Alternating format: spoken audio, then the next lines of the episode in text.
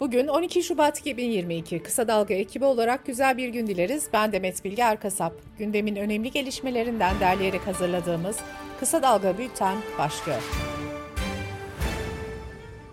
Cumhurbaşkanı Erdoğan, koronavirüs testi negatife döndükten sonra dün ilk kez kamera karşısına geçti. Erdoğan, elektrik ve doğalgaz zamları ile ilgili şu değerlendirmeyi yaptı. Muhalefetin spekülatif elektrik ve doğalgaz gayretlerini boşa çıkarmak gerekiyor. Muhalefetin yaygarasını kopardığı gibi bir durum söz konusu değil. Batı'da elektrik, doğalgaz fiyatları nerelerde, bizde ise şu anda vatandaşımızı çok daha rahatlatabilmek için her türlü gayreti uyguladık, her türlü indirimi yaptık. Koronavirüs sürecini rahat atlattığını ve aşının faydası olduğunu söyleyen Erdoğan, eşi Emine Erdoğan'ın durumuyla ilgili de o benden bir gün sonra başladı, henüz atlatamadı dedi. Türkiye Barolar Birliği elektrik zamlarının iptali için dava açtı. Birliğin açıklamasında elektriğin ticari bir mal değil, kamusal ve toplumsal bir hizmet olduğu belirtildi. Açıklamada ayrıca fahiş elektrik zamları getiren Enerji Piyasası Düzenleme Kurulu kararlarının anayasaya, evrensel tüketici haklarına, kamu yararına ve sosyal devlet anlayışına tamamen aykırı olduğu vurgulandı. Elektrik faturalarına yönelik tepkiler de devam ediyor. İstanbul'da bulunan Oyun Atölyesi adlı özel tiyatroya 56 bin, moda sahnesine ise 20 bin lira elektrik faturası geldi. Moda sahnesi sanat yönetmeni Kemal Aydoğan, bilet fiyatları geçtiğimiz sezona göre 3-4 katına çıkacak. Tiyatronun seyircisiyle arası açılacak. Her şey parayla ölçülecek. Sanatsal zevk de sınıfsallaşacak dedi. Güçlendirilmiş parlamenter sisteme geçişin yol haritasını belirlemek üzere bir süredir ortak metin çalışması yürüten CHP, İyi Parti, Saadet Partisi, Demokrat Parti, Deva Partisi ve Gelecek Partisi'nin genel başkanları bugün düzenlenecek çalışma emeğinde ilk kez bir araya gelecek. Toplantıda ortak metnin yanı sıra Millet İttifakı'nın genişleyip genişlemeyeceği konusunun da gündeme gelmesi bekleniyor. Ankara kulislerinde toplantı için ittifakın ilk provası yorumları yapılıyor. Genel başkanlarında büyük oranda mutabık kaldığı metne göre güçlendirilmiş parlamenter sistemde Cumhurbaşkanının yetkileri önemli ölçüde azaltılırken güçlü bir parlamentonun temelleri atılacak. Cumhurbaşkanının yetkileri başbakan ve hükümete ait olacak. Cumhurbaşkanının görev süresi tek dönem 7 yıl olarak belirlenecek. Bakanlar Kurulu da meclis içinden atanacak. Hükümet düşürmek zorlaştırılırken hükümet kurmak kolaylaştırılacak mevcut seçim barajı için %3'te mutabık kalındığı da öğrenildi. AKP, MHP ve BBP, gazeteci Ayşenur Arslan'ın Türk Mukavemet Teşkilatı ile ilgili ifadelerine yönelik ayrı ayrı suç duyurusunda bulundu. Halk TV'de program yapan Arslan, programında KKTC'de öldürülen Halil Falyalı'nın kendisini Türk Mukavemet Teşkilatı'nın üyesi olarak tanıttığını söylemişti. Arslan, teşkilattan bahsederken adada suikastlerle bilinen bir illegal, yarı resmi bir oluşum demişti. Rütük de inceleme başlatmıştı. ABD Dışişleri Bakanlığı Rütük'ün Amerika'nın sesi, Deutsche Welle ve Euronews için lisans alma zorunluluğu getirme çabasına tepki gösterdi. Yapılan açıklamada Türkiye'yi basın özgürlüğüne saygı duyması ve güvenceye alması için uyarıyoruz denildi. Ankara 7. İdare Mahkemesi eski Ankara Büyükşehir Belediye Başkanı Melih Gökçek istifa etmeden önce son belediye meclisinde alınan kararla Gölbaşı İncek'te bir yapı kooperatifi için imar artırımı yapılmasını iptal etti. Mimarlar Odası Ankara Şube Başkanı Tezcan Karakuş Can'dan kamu yararına aykırı ayrıcalıklı imar rantına yol açan tüm plan değişikliklerine dava açmaya devam edeceğiz dedi. Ankara'da akademisyen Ceren Damar Şenel'i öldürmekten ağırlaştırılmış müebbet hapis cezasına çarptırılan sanık Hasan İsmail Hikmet'in avukatı Vahit Bıçak hakkında duruşmada ve sosyal medyada Şenel'e yönelik sözleri nedeniyle hakaret suçundan 10 yıl hapis sistemiyle dava açıldı. İzmir'in Foça ilçesi açıklarında bir tekneye insansız hava araçları ile düzenlenen operasyonda İtalya'ya gitmek üzere yola çıktıkları belirlenen 197 göçmenle 4 organizatör yakalandı. İçişleri Bakanı Süleyman Soylu uyuşturucu operasyonlarının gündüz yapılması talimatı vermişti. Adana polisi de bu talimat uyarınca torbacı olarak tabir edilen satıcılara yönelik operasyon düzenledi. Belirlenen adreslere öğle saatlerinde eş zamanlı baskın yapıldı, 11 kişi gözaltına alındı. Psikiyatrist ve Posta Gazetesi yazarı Haydar Dümen koronavirüs nedeniyle hayatını kaybetti. Sırada ekonomi haberleri var.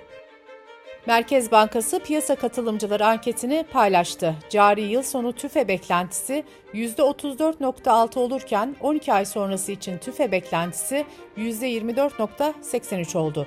Katılımcıların 12 ay sonrası için enflasyon beklentisi ise %24.83 seviyesinde gerçekleşti. 24 ay sonrası için beklenti ise %15.42 olarak kayıtlara geçti. Katılımcıların yıl sonu büyüme beklentisi ise %3.7 oldu.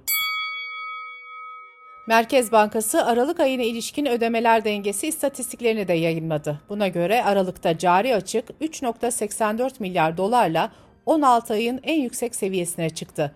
2021'in tamamında ise 14.88 milyar dolarlık açık kaydedildi.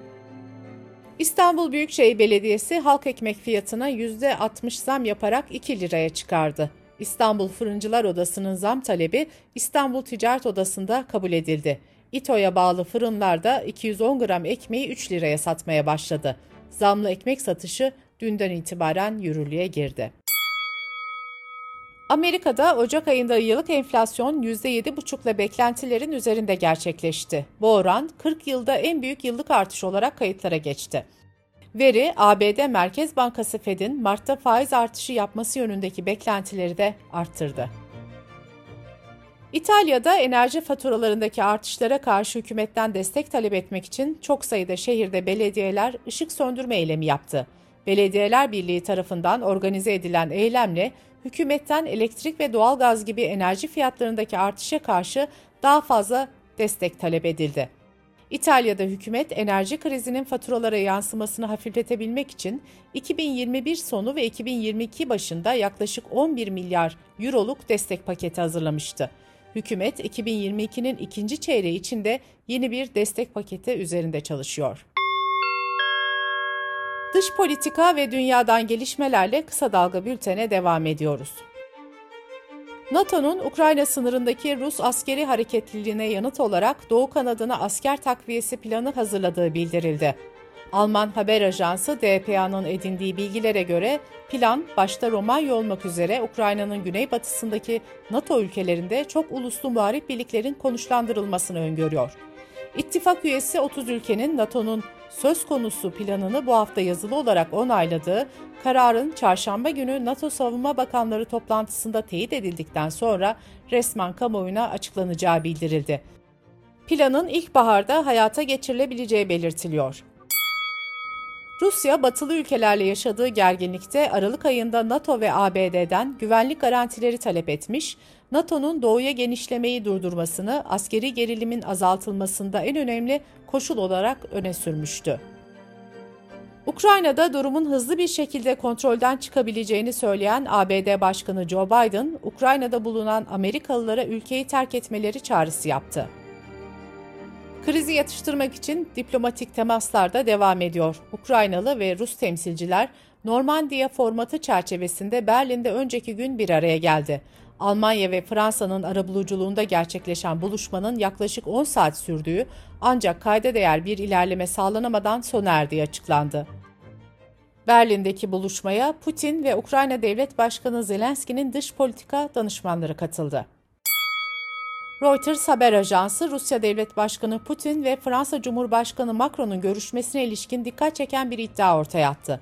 İddiaya göre Macron, DNA'sının çalınmasından endişe ettiği için Rusya'da PCR testi yaptırmayı kabul etmedi. Rus yetkililerin bu iddiayı teyit ettiği belirtildi. Libya'da 24 Aralık'ta planlanan seçimlerin rafa kaldırılmasıyla sonuçlanan siyasi karmaşada yeni bir perde açıldı. Ülkenin doğusunda Akile Salih başkanlığındaki Temsilciler Meclisi oy birliğiyle Fethi Başağ'ı geçici başbakanlık görevine getirdi. Görevdeki Başbakan Dibeybe, uluslararası alanda tanınan hükümetinin seçimlerle yeni bir hükümet iş başına gelene kadar görevde kalacağını belirterek Temsilciler Meclisi'nin geçici başbakan atama girişimine karşı çıkmıştı. Fethi Başa, Birleşmiş Milletler öncülüğünde başlatılan Libya Siyasi Diyalog Forumu çerçevesinde başbakan adayı olmuş, 5 Şubat 2021'de yapılan oylamada seçimi az farkla kaybetmişti. New York Times gazetesi IŞİD lideri El Kureyşi'nin öldürüldüğü operasyonun ayrıntılarını yazdı. ABD'li yetkililerin operasyonun başlamasına kısa bir süre kala Suriye'nin kuzeybatısında askerleri bulunan Türkiye, İsrail ve Rusya'ya haber verdiği iddia edildi. Habere göre Biden Kureyşi'yi canlı olarak ele geçirmek istiyordu. Ancak operasyon planlandığı gibi gitmedi ve Kureyşi kendini patlatarak intihar etti.